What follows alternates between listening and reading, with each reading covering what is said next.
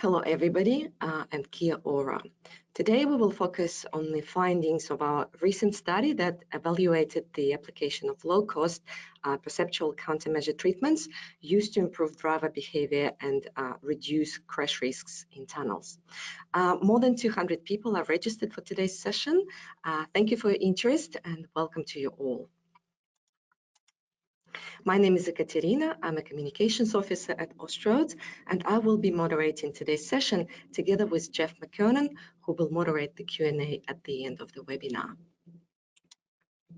First of all, I would like to acknowledge the Australian Aboriginal and Torres Strait Islander people as the custodians of the land from which we are broadcasting today. I pay my respect to all elders past, present and emerging. I also acknowledge the Treaty of Waitangi and Maori as the original people of New Zealand. A little bit about Austroads. Uh, we are the collective of Australasian transport and traffic agencies, and our focus is to support our member organizations to deliver an improved road transport network. This project uh, was delivered under the Transport Infrastructure Program, which is managed by Ross Guppy a little bit of housekeeping. Um, our presenters will speak for about 40 minutes and then we will have a Q&A session for 15 minutes. Uh, the report and the slides for today can be downloaded from the handout section of your sidebar, which you will find on the right-hand side of your screen. The slides can be downloaded as a PowerPoint presentation, so you can watch the embedded videos, or if you prefer a smaller file, uh, there's also a PDF version available. To send us your questions for the Q&A, uh, please use the questions icon on your sidebar. Um, if your question relates to any particular slide, uh, include the number of that slide in your message to help us answer your question as best as we can. Um, also, uh, let us know if you're experiencing any technical problems, but just a quick tip, if you lose sound or your picture freezes, uh, the issue is most likely with your connection. So closing your browser and rejoining the session via your email registration usually helps. This session is being recorded and we will let you know when uh, the recording is available on our website. If you listen to podcasts, uh, you can also find Austroads in your podcast app. So in today's webinar, uh, we will talk about the research activities undertaken during this study. Uh, you will hear about the outcomes of the literature review and stakeholder consultation. Uh, we will also cover the details of the virtual reality driving simulator experiment and discuss the opportunities for future research.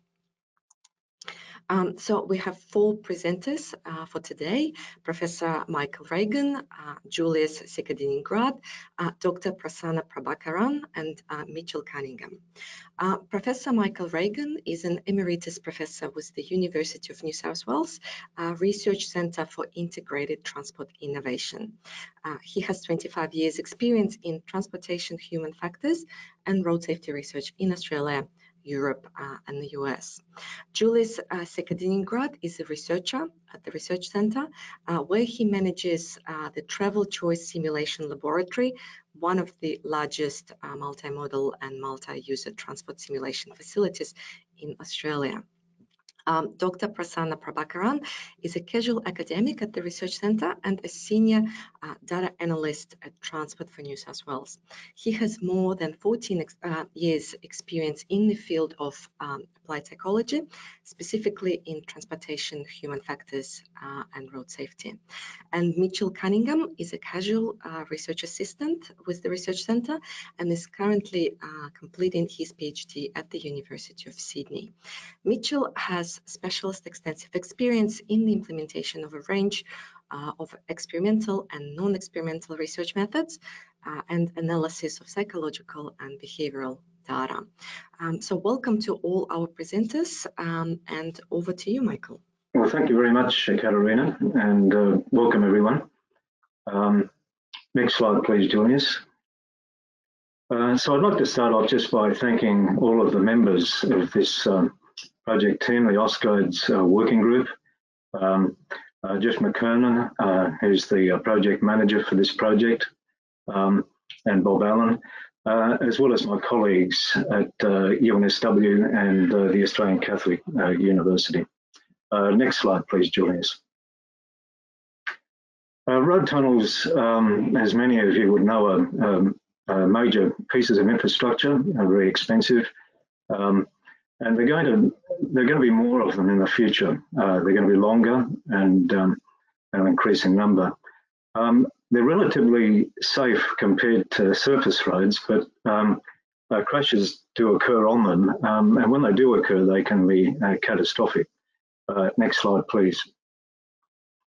Uh, perceptual countermeasures or, or PCMs um, are relatively uh, low cost uh, road treatments um, and they're quite clever in the way they, they can manipulate um, the road scene presented to a driver uh, or a rider and they can change the way that uh, the rider perceives the road environment in front of them.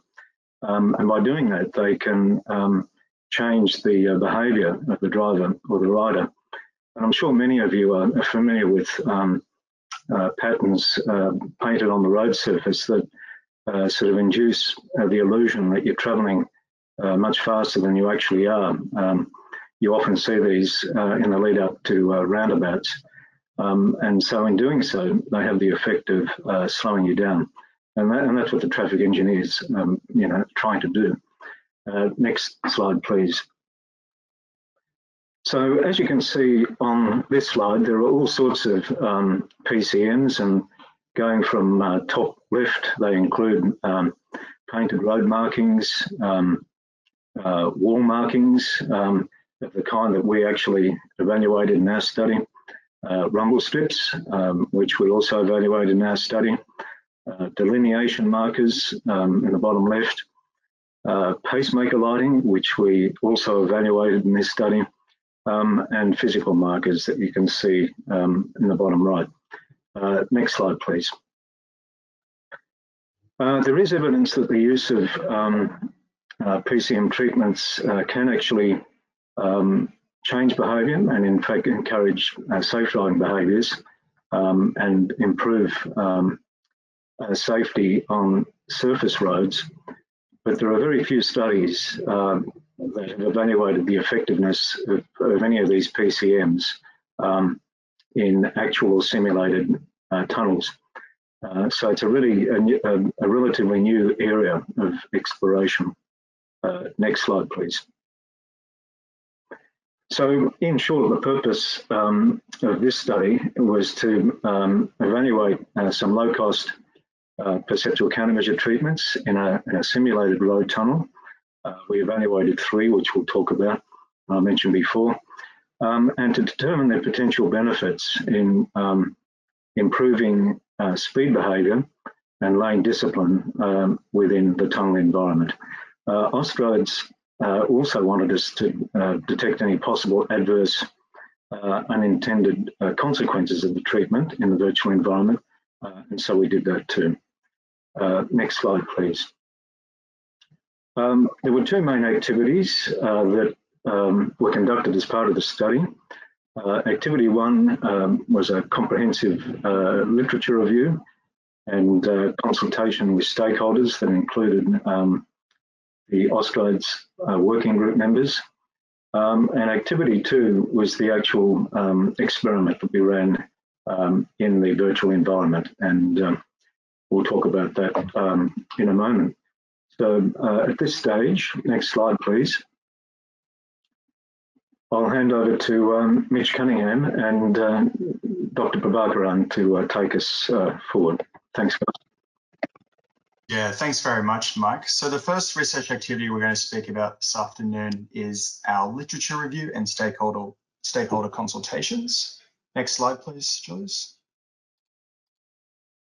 So research activity one involved a literature review with four overall aims. Uh, Julius, could you go back one slide, please? Great. So the, our literature review had four overall aims. One was to understand what PCM treatments have been designed previously for use in general traffic environments and specifically in tunnels and their intended purposes. Secondly, to determine whether these PCM treatments have been trialed and evaluated and whether they have been effective in achieving their purposes. Third, to determine the advantages and disadvantages um, of these treatments in terms of their effectiveness, their ease of implementation, their cost, their maintenance, and applicability to tunnel environments. And lastly, to recommend PCM treatments to be trialled in our research activity two, which was our simulated driving experiment. Next slide, please. And so through our literature review, um, we identified 39 potential PCMs. 33 of these were found to have a positive impact on driving performance, namely on driver speed uh, and or lane keeping performance. And as shown here, and Mike alluded to before, um, the PCM, some of the PCMs that we identified included painted road markings, um, wall markings, rumble strips, delineation markings, lighting, physical markers, and a combination of these PCM treatments as mentioned earlier. Next, next slide, please, Julius. Thanks, Mitch. So um, in addition to the literature review, we also wanted to um, get a bit more of a real world understanding about how these PCMs might work. And so we uh, did a qualitative piece where we aimed to understand from tunnel and traffic engineers um, what, what some of the real world implications might be of these PCMs in a tunnel environment. And you can see the four dimensions that we assessed there. So we looked at um, cost of implementation, degree of maintenance that might be required, um, how applicable the, um, the PCMs would be in a tunnel environment, and ease of implementation. And we asked um, each of these experts to provide uh, a scale from low to high or easy to hard in terms of um, these four dimensions. In addition to that, we also wanted to get um, a bit more qualitative understanding about what some of the unintended consequences might be. And and so with these two pieces, with the literature review as well as the stakeholder consultation, we really got a kind of a full view about how these PCMs might actually be implemented in the real world. Next slide, please. so at the conclusion of research activity one, uh, combined with the literature review and the stakeholder consultation information combined, uh, the project team uh, came to the recommendation, came to recommending uh, these three PCMs to be trialled for the uh, simulated uh, research activity two, the simulation. So the first one is the striped wall pattern. Um, the second one you can see is the pacemaker lighting. And both of these two treatments uh, were designed to assess, uh, were designed, uh, were implemented to assess speed maintenance. And you can see the last, the last PCM was rumble strips, both on the edge line as well as the center line and that was uh, to assess its efficacy again in lane positioning. Thanks, Julius. Uh, thanks, Prasanna. Um, next slide, please, Julius.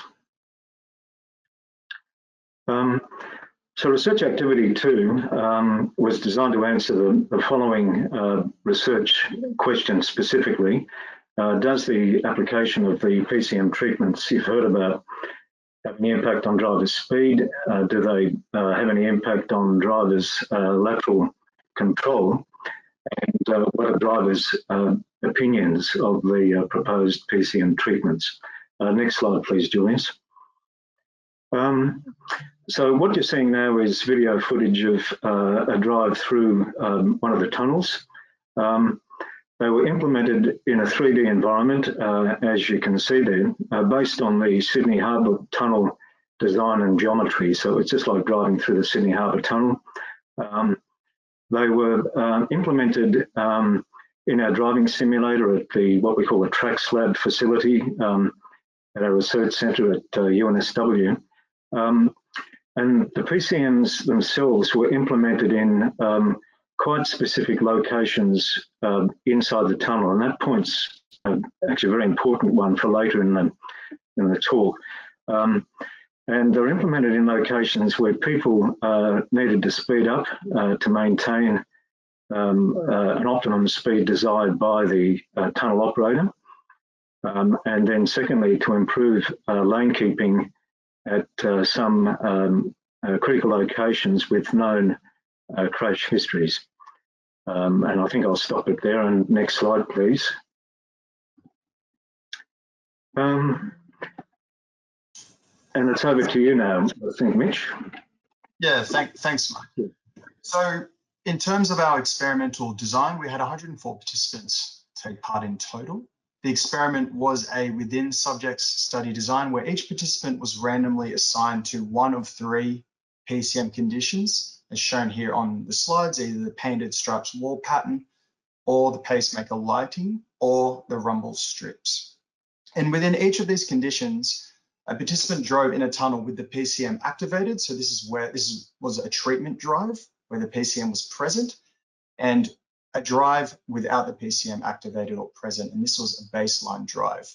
So for instance, if a participant was randomly assigned to PCM1, the painted striped wall patterns, the participant drove in a tunnel with the painted stripe wall patterns present and another tunnel without the painted wall stripes uh, present as well. So over to you, Julius.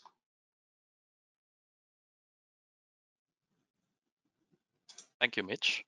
Now I will take you through the three PCMs that we modeled in the driving simulator environment. The first PCM is painted stripe wall pattern. This PCM is modeled as black and white stripes on the tunnel walls with two possible configurations, thin to white or white to thin stripes. The thin to white stripes, as we implemented in the study and shown on the video in the slides, give the impression of slowing down and thus encourage driver to speed up. The second PCM that we modeled in our simulator is the pacemaker lighting. As explained by Prasanna in previous slides, the pacemaker lighting is an emerging technology that makes use of the phototaxis principle that encourages drivers to maintain their speeds. As you can see on the video in the slides, this PCM is set up as blue LED lights that we place next to the tunnel walls, and they are sequentially lights up at the rate corresponding to the desired traffic speed. This implementation is modeled after a similar system in a real Japanese tunnel.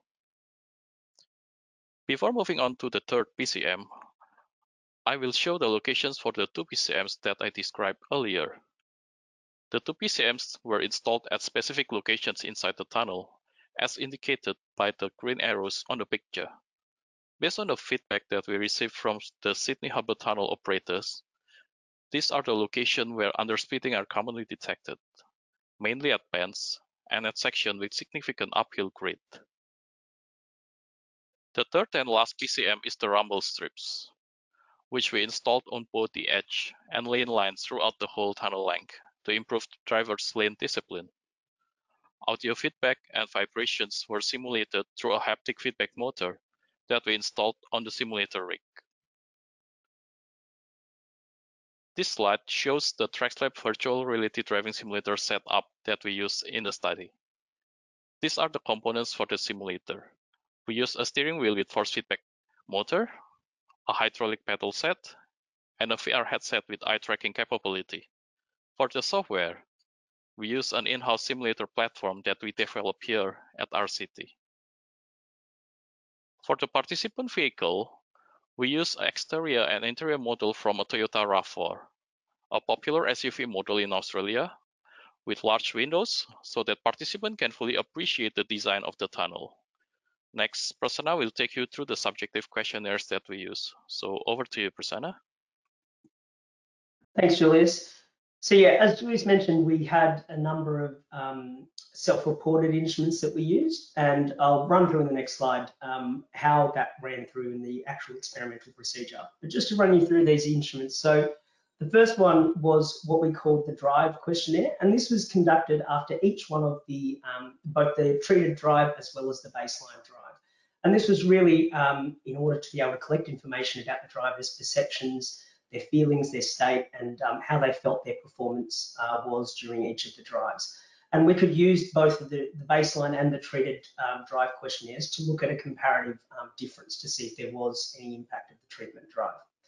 We also had a simulated sickness questionnaire. Naturally, with a virtual reality environment, uh, there is uh, a susceptibility to simulated sickness, given that you've got apparent motion without any physiological motion. Um, and so we wanted to assess uh, this more from an, uh, an, ethics perspective to ensure that our participants were well looked after. At the conclusion of the study, we had a post-study questionnaire where we asked um, participants about the design intent. Uh, so what they thought the, each of the PCMs were um, designed to do, as well as um, how they, they felt about each of the treatments. Next slide, please. so this is um, this is the questionnaires that these are the questions that were asked uh, in the drive questionnaire. And I won't go through all of the dimensions, but just at a high level, we wanted to ask participants how did they perceive the tunnel environments, and you can see those first few um, dimensions there in terms of comfort, attractiveness, memorability, such uh, things like that. Um, in addition to that, we asked them about um, how the tunnel made them feel, so to try and get some of those those um, aspects of fear, um, feelings about the tunnel environments. And, and as I mentioned before, this is both for the baseline as well as the treatment drive. In addition to this, we also asked them about their, their self-reported driving performance. So how did they feel in terms of safety and mental demand? Uh, in addition to, for each of these questions, there was also a free text box where we asked them to express any other uh, perceptions, feelings, or, or, driving performance differences that they noticed um, while they did the drive. Next slide, please. So I'll just quickly run you through the experimental procedure and you can see the flow chart on the, on the uh, slideshow there. Uh, so we initially got written consent. Um, following this, uh, each participant was assigned to one of three um, treatment groups. We then got uh, the participant into the simulator and calibrated them, so fit the VR headset uh, appropriately, calibrated all the instruments, once we were happy with that, we got participants to do a practice drive, and this was um, the purpose of the practice drive was twofold. One was to uh, get them familiarized with a virtual reality environment, because most people haven't experienced a virtual reality driving simulator before, but also was uh, for us to be able to gauge whether there was any any um, uh, issues with motion sickness. Um, once a participant had completed the practice drive, uh, they went into the one of two simulated drives, and these were counterbalanced. So uh, participants were randomly either assigned to uh, a baseline drive or a treatment drive first. Once they did this drive, they um, they completed the drive questionnaires that we, we spoke about previously. They were then given a short break where they were given um, uh, water and dry biscuits. Uh, followed by the second drive, and that was either the treatment or the base, um, baseline drive. They did the same drive questionnaire afterwards, and then following that, they did the post-study questionnaire and were debriefed about the purpose of the study. Excellent. Thanks. Okay, so I'll just run you through um, some of the, the high-level findings from the, the uh, participants. As Mitch mentioned, we did have 104 participants that took part in the study, but unfortunately we had three participants that had to withdraw due to motion sickness. So the total sample size was 101 participants. Um, you can see in the dot points following that, that the vast majority of our participants only drove um, cars and they spent most of the time, most of the time when they drive in tunnel environments, they drove in a car or SUV. They primarily drove for uh, private purposes and as again, as you can see in the dot points below, um, most participants had not been involved in an incident or a crash in a tunnel environment. Also in the table on the on the slide, you can see that there was um, quite a wide range of participants. We didn't want to exclusively limit the, the sample uh, to, to kind of uh, younger age university students. We did have a wider range to make sure that it was representative of the population. Thanks. Okay, um, now Mitch and I will now go through the uh, results. Great, next slide please, Julius. So thanks, Prasanna. So you'll recall that uh, each participant drove in a tunnel treated with one PCM and then another tunnel without this treatment, which was the baseline drive. And essentially what we did was uh, statistically compare metrics of driving performance between these treatment and baseline drives uh, for each PCM using a paired samples t-test. And we looked at a range of different driving performance metrics, including mean speed and standard deviation of speed. And so when I say standard deviation, meaning the, the variability of that metric. We also looked at mean and standard deviation of acceleration and lane position, as you can see here, the metrics are just up on the slide. And we undertook these comparisons at 10 different sections or analysis zones within the tunnel to help pinpoint where these PCMs were likely to be having an impact on driving performance within the tunnel. Next slide, please, Jules. And so these are our analysis zones in the tunnel. So if we start at the entrance to the at the right, going northbound, you'll see that there's four distinct zones along that northbound way, and then an overall northbound section comprised of uh, the combination of these four northbound zones um, together. And then when we're going back southbound, so starting at the, uh, on the left and going back southbound, again, there's four distinct southbound zones, and then another zone where we've collapsed these four zones into one larger overall southbound zone. So 10 zones in total that we're, interest, that we're interested in, in, in looking at. And you'll see here that some of the zones are treated zones. So these are zones where the PCM would be present or activated. And other zones were control zones. So these were, were zones where there was no PCM uh, present. Next slide, please, Julius. So let's touch on our results. So first looking at our driving data and mean speed. We found that the striped wall patterns and pacemaker lighting had no significant impact on mean speed in sections of the tunnel that they were uh, present. However, the rumble strips did, and they significantly lowered mean speed in three zones in the tunnel, those being the northbound tunnel exit area or zone four, zone nine, the southbound tunnel breakdown bay treatment area, and zone 10, the southbound tunnel uh, overall. Next, please, Julius. We next looked at standard deviation of speed. So remember, we're talking now about the variability in speed that, that was exhibited by uh, drivers. And with the striped wall pattern and pacemaker lightings, these PCMs significantly increased the standard deviation of speed each within one analysis zone, as noted on the slide. However, the rumble strips had no significant impact on the standard deviation of speed. Next, please, Julius.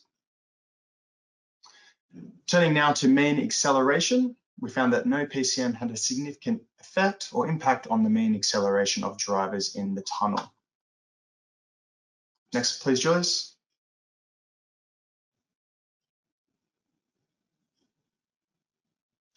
Uh, we're talking about mean standard deviation now, Jules, thank you. However, when we turn to the standard deviation of acceleration, so looking at now how much participants varied their acceleration during their drives, we did find a significant impact. And this was only for the striped wall patterns, where this PCM significantly increased the standard deviation of acceleration in one treated zone within the tunnel. However, the pacemaker lighting and rumble strips had no significant impact here. Next slide, please, Joyce. Now turning to lane position data, uh, we found that no PCM had a significant impact on mean lane position. So the PCMs didn't, not really having an effect, significant effect on how well participants tended to stay within their lanes during their drives. Next, please, Julius. And again, this is reinforced um, when we look at the standard deviation or variability in lane position. Um, no PCM significantly impacted this. So now I'm going to hand it back over to Prasanna now to take you through some of the self-reported data analysis. Thanks, Mitch. Um, So recall with the drive uh, questionnaire, we had a number of dimensions that we were looking at. And so when we uh, assessed um, uh, participants' self, uh, self-reported driving performance, when you compare it to their baseline drive, we found that there was no difference. Participants felt no difference uh, in terms of safety or mental demand on any of the three PCMs. Next slide, please. When we looked at uh, self-reported perceptions, however, we did find a few significant results. So importantly, when we compared to baseline with the striped wall patterns, participants found it significantly more visually interesting and they found it significantly more attractive. With the pacemaker lighting, we found that participants found it significantly more memorable compared to a baseline drive. Next slide, please in terms of driver states, uh, the only significance were found with the striped wall pattern PCM, and we found that participants thought that it was significantly less boring, and they were um, they said that they had less uh, sleepiness in the uh, treated drive compared to the baseline drive. Next slide, please. We also uh, wanted to understand what the what uh, participants thought were the intended purposes of each of the three um, PCMs. And whilst we've got some dot points that go through some of the, um, the feedback, The main part I want you to focus on is the bold section down the bottom. You'll see that the vast majority of participants didn't correctly identify what the intended purpose was for the striped wall patterns or for the pacemaker lighting, but the vast majority of participants were able to identify what the purpose of the rumble strips were. Next slide, please. You'll also see that we asked uh, participants about um, whether they felt that it changed their behaviour. And um, for the striped wall patterns, participants didn't, the majority of participants didn't report that it changed their driving behaviour. But for the pacemaker lighting and the rumble strips, participants did report that it changed their behaviour. And that's quite um, uh, an interesting finding, uh, considering the findings that Mitch was talking about in terms of the real world performance. Next slide.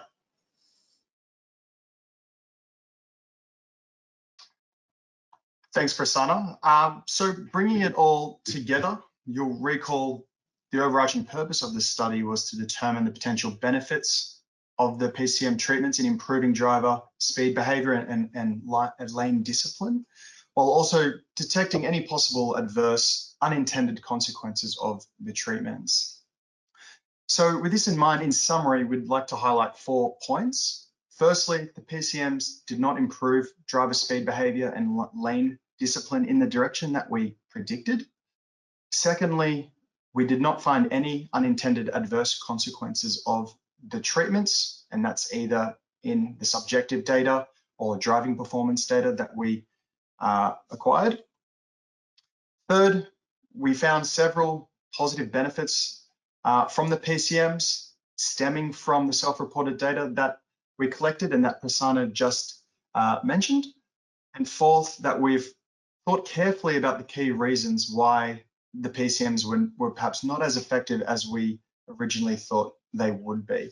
So I'm going to hand over now to Mike to elaborate more on these four important discussion points. Thanks, Mike. Great, thanks, thanks very much, Mitch. Um, next slide, please.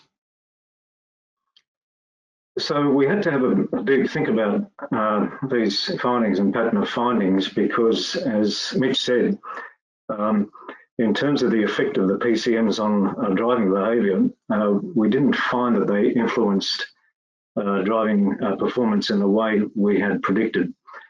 If we go back to the Manser and Hancock uh, study, uh, which was an earlier study in which they had implemented a striped wall pattern um, in a virtual tunnel, in, and did actually find that it was effective in uh, changing uh, driver's speed depending on whether the stripe wall markings were getting thinner or thicker uh, through the tunnel.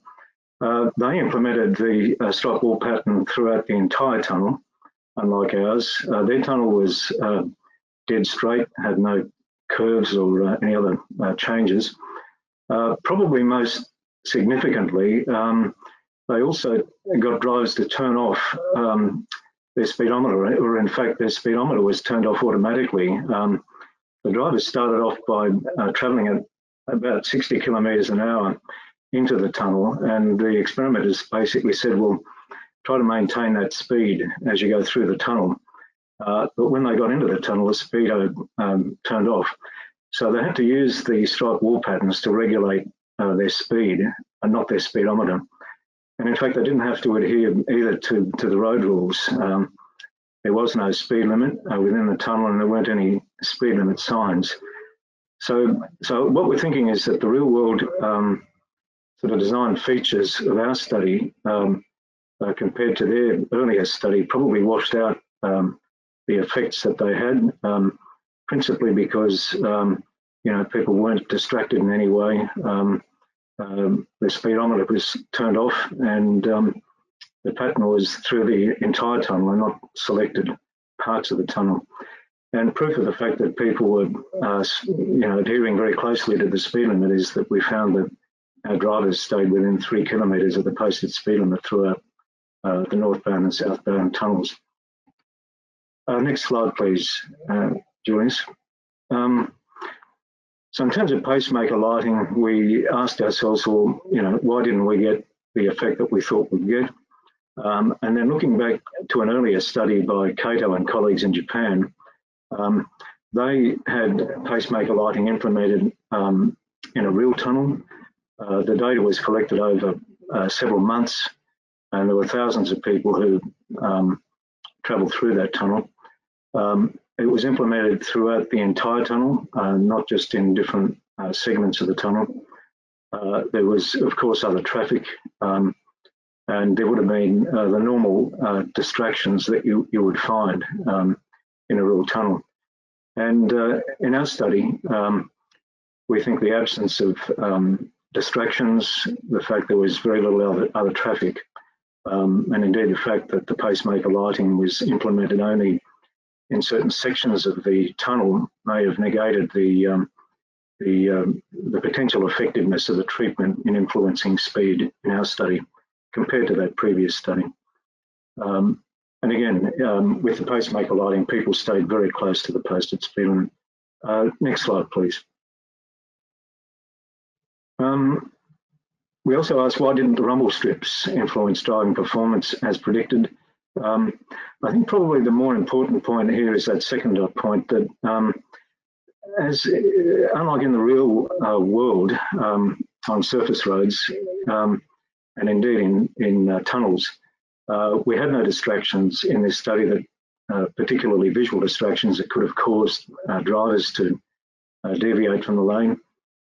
there was very, very little other traffic um, to to distract them, and um, and normally with you know rumble and people weren't fatigued um, or sleepy as they might be in the real world where you find uh, particularly the benefits of rumble strips um, and what we found um, was that lane keeping uh, getting back to the first point was very good in the untreated tunnel condition and the treated tunnel. So there, there was actually very um, uh, little potential uh, for the treatment to have an effect so um, so in, the, in this study, um, again, the absence of distractions, um, very little other traffic, and um, um, even though the rumble strips were implemented throughout the entire tunnel, we think may have negated uh, the potential effectiveness of the treatment.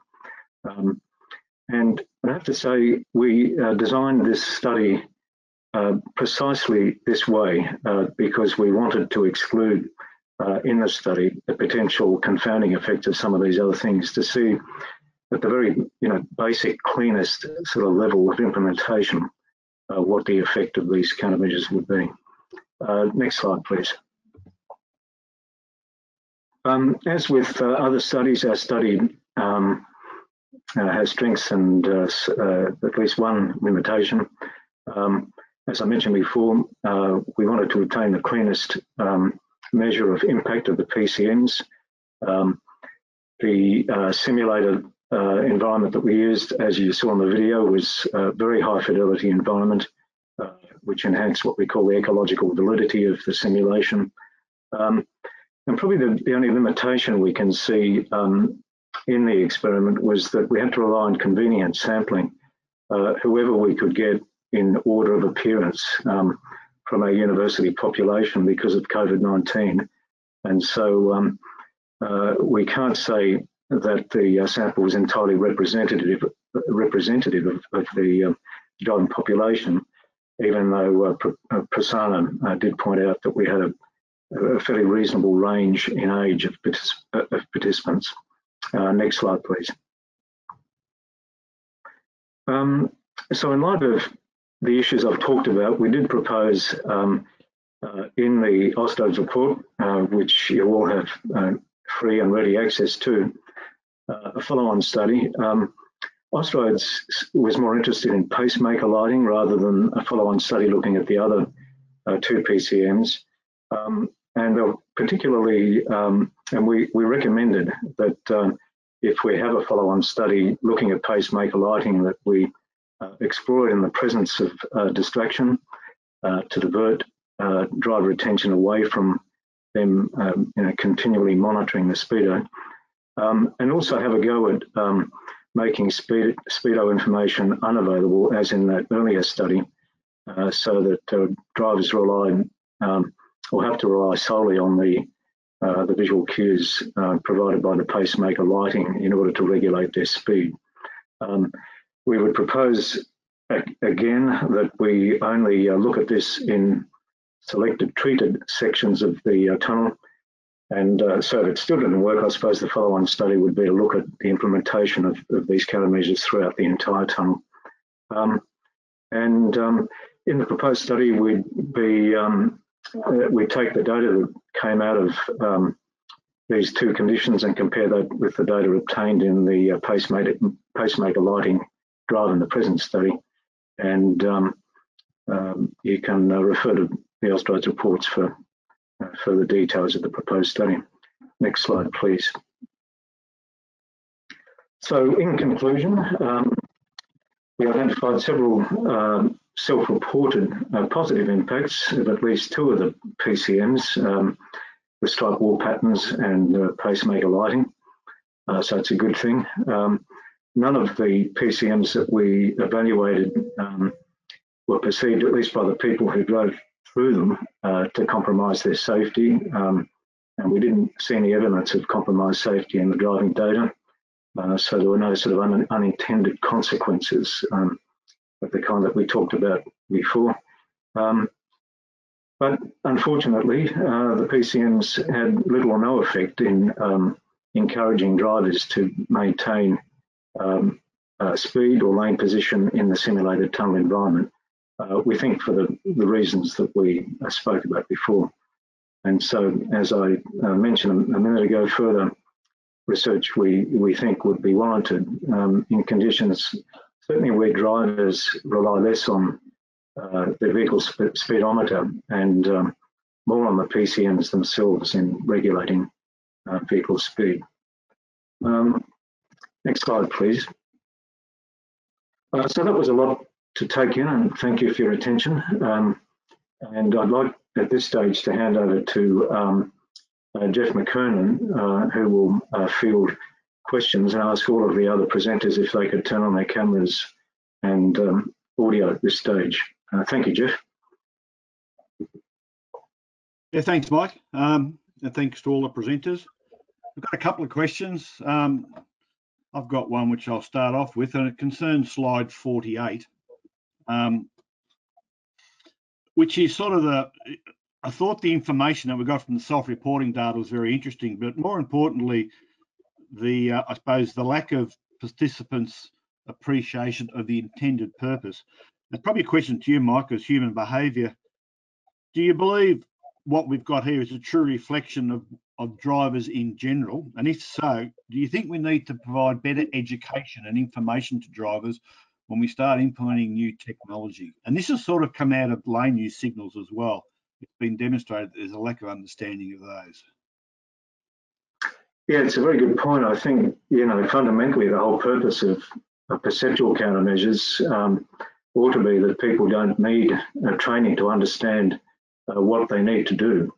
Um, but I think uh, what this uh, study has demonstrated, and I, am glad you raised the point, is that uh, without any prior, as you say, education um, around what these things actually mean, there are a lot of people out there who are not going to understand uh, what their intended purpose is, in, intended purpose is, and um, appreciate their um, their effect. But but having said that, um, what I don't know, and I'm not sure that there's any research on this, is is if you do uh, make them aware and give them education around what these perceptual countermeasures mean, they will in fact have the intended effect. But but I think people are pretty clever. I think if you think about you know the approach to roundabouts, I think most people are pretty clear about what those lines are about, although we haven't done the research. Uh, but most of us sort of realise that um, uh, they're, they're, on about sort of tricking us into uh, into slowing down. Uh, so look, I don't have a you know maybe Prasanna or, or, Mitch might have a take on it as well. Um, you guys want to make a comment? Um, at this stage, I think we probably can't. I think all we can say at the moment is that people don't understand um, generally what the intended purpose is. Uh, one other reason, one other thing too is that um, I just thought about is that remember we only implemented these things in limited segments of the um, of the tunnel. If if if the stop walk pattern and pacemaker lighting had been implement, implemented all the way through, and there was a longer exposure, they may in fact have um, better understood the intended purpose because the perceptual, perceptual countermeasures would have had the effect that we wanted them to have. So sorry for the long-winded answer, but I think that's, That's right, no problem. So the next question is probably to Julius. Uh, how long was each of the drive, Julius? I think in time and in distance. Yes, thank you. So basically what we did with the uh, the simulator was we took the technical drawings from the Sydney Harbour Tunnel, uh, the real Sydney Harbour Tunnel. We got the out the CAD drawings. We went to the uh, Sydney Harbour Tunnel to take some pictures that we use as the uh, template for the for the simulator environment that we created. So basically, what the environment was created as a replications of uh, Sydney Harbour Tunnel uh, tunnels in Sydney. So the distance will be similar to the Sydney Harbour tunnels, which is uh, I think it's around one to two kilometers both ways in total, because we also add uh, some additional open road sections in between. And each drive will take around uh, three to four minutes to drive, which uh, gives uh, participants sufficient exposure to the uh, uh, PCMs that were implemented in the tunnel. Yeah. All right, thanks, Julius. And it sort of goes into the next question, which asks why was the Sydney Harbour Tunnel chosen? Um, it was chosen because the University of New South Wales were the consultant. Um, and also Bob Allen, who's the general manager of Sydney Harbour Tunnel, is also a member of the Austroads Task Force. So it made, uh, and also it was during a period of COVID, so it made some logical sense to use a tunnel that was closely related to the Austroads Tunnel Task Force and also close to the to the contractor who was doing the work. Um, the next question is concerns slide 56. And the question is, um, in the proposed follow-up study, is there a reason why there is no fourth condition for, dis for distraction plus the speedo turned off? um, Mitch, would you like to have a go at that or Prasanna?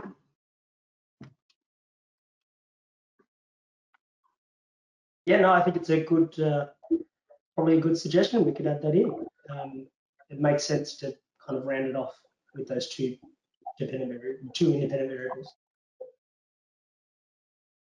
All right, so when, when if if Austroads follow up um, the additional research, these questions will be will be on record, so we can put that to, to Austroads. So the next question is slide 55. Um, and the limit, the question is, is a limitation in the study that it is not close to the real situation that the drivers face? Uh, look, I'll, I'll answer that, and I think it's a um, it's a totally pertinent question, and and we considered this very carefully at the beginning. Um, we had uh, discussions with Jeff, and um, and Jeff uh, sort of fielded, uh, you know, forwarded our discussions on and discussed this with the Austroads working group. Um, we thought in the beginning it would be better to go down that path to, to have people distracted, for example, to maximise the likelihood that the uh, PCMs would have an effect. Um, but uh, the, the, feedback that we were getting from Austroads is that they'd rather start off with, I suppose you could call it a sort of baseline condition in which there was no confounding by uh, factors like distraction or fatigue or any, any or, uh, you know, turning off the speedometer um, to, to see basically what the effect would be of a countermeasure with light traffic with no confounding factors. So it was a very simple, um, it's a very simple answer. That's the way Austroads wanted it to run. And so, um, um, so we, we, but having said that, we couldn't predict that, you know, having none of these confounding factors would result in um, them having no effect. Um, and uh, this is what we found. So sometimes in research, you, you get a positive finding and sometimes you get no um, treatment effect. So that's why I think the follow-on research is actually uh, very important. You know, these aren't very expensive experiments to conduct in virtual reality. Um, you know, and before you're going to get out and put expensive treatments in a in a tunnel, um, um, you know, it's much easier to do this sort of research and systematically work out what are the factors that make the PCMs work in a tunnel environment and uh, which are the ones that don't. Good I think question. also too, Austroads were very, I mean, one of the requirements was that we wanted to make sure that the PCM itself was not a distraction to motorists. And really the only way to do that is not to have any other distractions in the tunnel. And that, as Mike says, that was the deliberate decision by Austroads. So now we can say that pacemaker lighting by itself probably does not cause a distraction in a tunnel as it's operating. Jeff, can I just also add into that? Um, there was another aspect as well. We, we made the deliberate decision not to have other vehicles in the tunnel as well. And again, that was not to, to ensure that we didn't murky the data. So we didn't want drivers to be modulating their speed based on a, another simulated vehicle. We wanted their the, the perceptual countermeasure to be the real independent variable there and not other other factors that maybe confound the findings. Yeah, there were some other vehicles. Thanks, Masad. It's a good point. There were some other vehicles in the tunnel, but um, they they went through at a speed um, that was uh, not likely to affect the speed of the uh, the host vehicle. So we're looking at, at free speed and free speed of the host vehicle um, as influenced by the um, the PCM treatments. All right, we're getting a few more questions. So, um, not sure who this one's to, but how how were the stripe wall markings and the pacemaker lighting designed? That is the width of the stripe, and how was this decided? I think that'll be one for you, Julius. Yes, thank you, Mike. Uh, yeah, so we follow the recommendation based in uh, Manser and Hancock paper that we reference in the study. So basically, they did another um, simulator study with this stripe wall pattern, although it's uh, a little bit different from what we did. But we follow the uh, bas- basically the specification of the stripe wall pattern that they use. So the minimum uh, width of the stripe wall pattern is around seven meters, increasing linearly to 30 meters. So uh, that's what we did uh, and to replicate the Manser and Hancock papers, which yeah. Okay, And we also uh, yeah. Uh, Sorry, sorry, I just go want to add. Yeah, just a little bit uh, de- details to add. We also uh, choose the right color that uh, replicate the uh, pattern that used in Manser and Hancock paper, but we also uh, follow the guidelines from the uh, Sydney Harbour Tunnel Corporations to have the color that is not uh, still fulfill the safety requirements for the tunnels, basically. Yeah. One thing I'll just um, sort of mention, um, not totally related to what you've said, is that you'll see when you read the report, um, there are an awful lot of PCMs out there that we hadn't even realised existed. And so one of the things that I think um, was very useful, um, at least for us as researchers, was to discover all of the PCMs that are out there. Uh, you know, we narrowed it down to three, but we started started off with um, you know many more, um, and many many had been evaluated at least on surface roads. So there is a like a database out there of um, information already, but not so much, unfortunately, for tunnels. Sorry, Jeff. No, that's that's fine, Mike. So the next one's about um, pacemaker lighting. With the pacemaker lighting, did you use variable traffic volumes within the model? And with the comment, it would be it would be interesting to understand how pa- participants perceive the pacemaker lighting with consideration to traffic conditions around them. Um, well, maybe Julius can um, answer part of that, but the bottom line is that we didn't. Um, and that and that would be an interesting thing to look at. That would be another variable that you could look at, uh, traffic uh, density. But we didn't manipulate that as an independent variable in this study. Julius, did you want to add to that? Uh, yes, Meg, I don't have much to add, but yes, as you mentioned, we didn't put a lot of traffic into the pacemaker uh, lighting tunnels because we want to compare uh, baseline and the treated tunnels. The baseline has not much traffic, so it's understandable that we also didn't put uh, much traffic in the pacemaker lighting. But that's uh, definitely something that is uh, quite interesting to test if there's a follow-up study in this, for example. And the way we uh, replicate the pacemaker lighting is also exactly the same as what is uh, currently implemented in the Japanese tunnel. uh, which is a real tunnel at the moment. All right, thanks, Julius. Um, there's a couple of questions left, but I think it's the is it um, the end of the Q and A time? And if it is, we can we can respond back to these questions after the after the um, webinar. We still have five minutes, Jeff. Oh, okay, so I'll can do go it. ahead. Mhm. Sorry, no worries. Um, a comment. Uh, the short tunnel did the short tunnel reduce the ability for drivers to understand and learn the purpose of the treatment? Um, I think I think it's a very good uh, question, and it gets back to the point I raised before that um, it's as much the fact that it was not so much the fact that it was a short tunnel, I think probably, but the fact that the treatment was only implemented at particular segments within the tunnel rather than throughout the whole tunnel.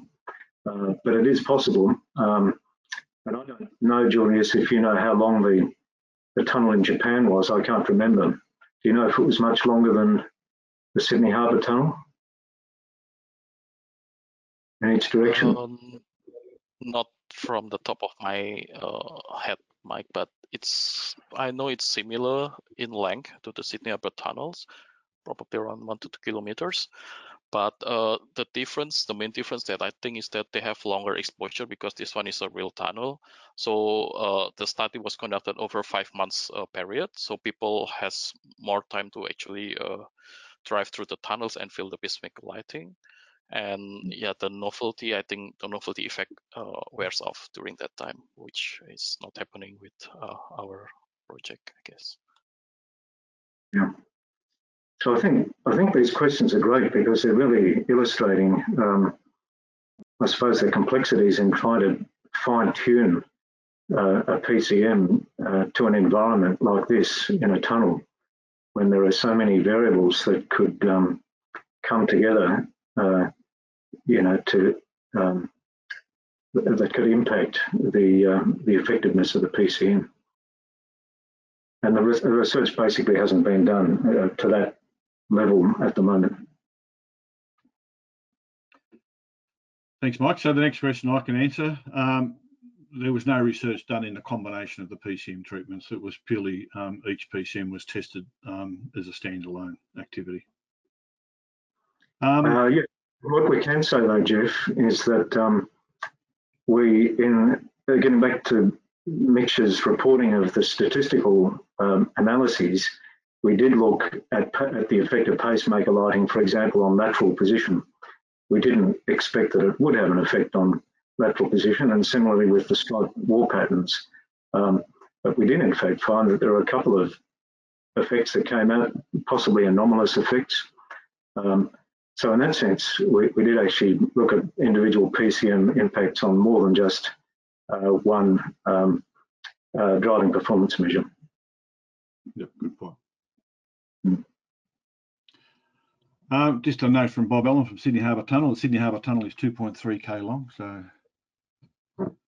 um, so have you found the effect of the of a speed drop in zones five and 10 for PCMs one and two compared to the baseline case? I'm going to have to defer to someone for that one. but Not sure. Uh, What I might do is, if, if, if no one you, can Nick. answer, we'll take it offline or. Yeah, look, it's it's it's probably a complicated one. We can simple simple once we get to the data. But um, what do you think, Mitch? We um, get back to the I think it'd be nice to yeah look at the data. Yeah. Yep. Yeah. So we'll, um, so the person who answered that question, Austroads, um, will get back to you. And then the final question we've got is for the stripe wall findings, what do you believe the impacts would be for this treatment if a tunnel with grade and curve changes? sorry if the tunnel was what? The stripe wall or the stripe wall findings, what do you believe the impacts would be for this treatment in a tunnel with grade and curve changes?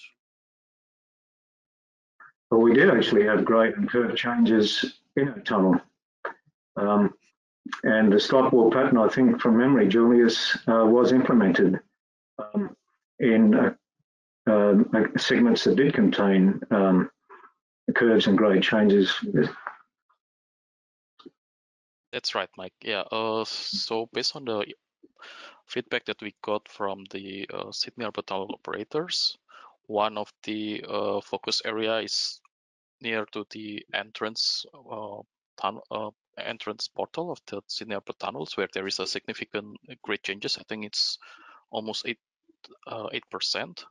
So that's why we uh, implement this at that particular sections, Mike. Thanks, Julius. All right, so that's come to the end of the questions. There's a couple more questions, but um, I think Austroads, we can get back to those people who asked those questions. So, um, thank you. Thanks so much, Jeff. Yes, correct. Uh, we will prepare um, a written response and send it to you after the session. Thanks again, everybody, uh, for a great presentation and a fantastic project.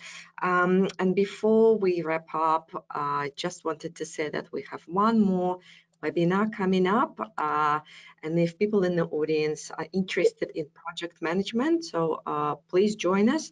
In the next session, we will talk about the updates uh, to the guide to project delivery. So we have added some new content, uh, including the principles and advantages of lean construction and digital engineering. So for more information and to register, please visit our website, or you can also subscribe to our newsletter for alerts. Uh, and as usual, uh, once we close out today's session, uh, a questionnaire will pop up on your screen. Please take a few minutes uh, to let us know what you liked, what you didn't like, and suggestions you have for next sessions. Um, once again, the session is being recorded and we will let you know when uh, the link is published on our website. Um, thanks again, everyone. Uh, stay well and safe and enjoy the rest of your day. We'll see you next time. Thank you.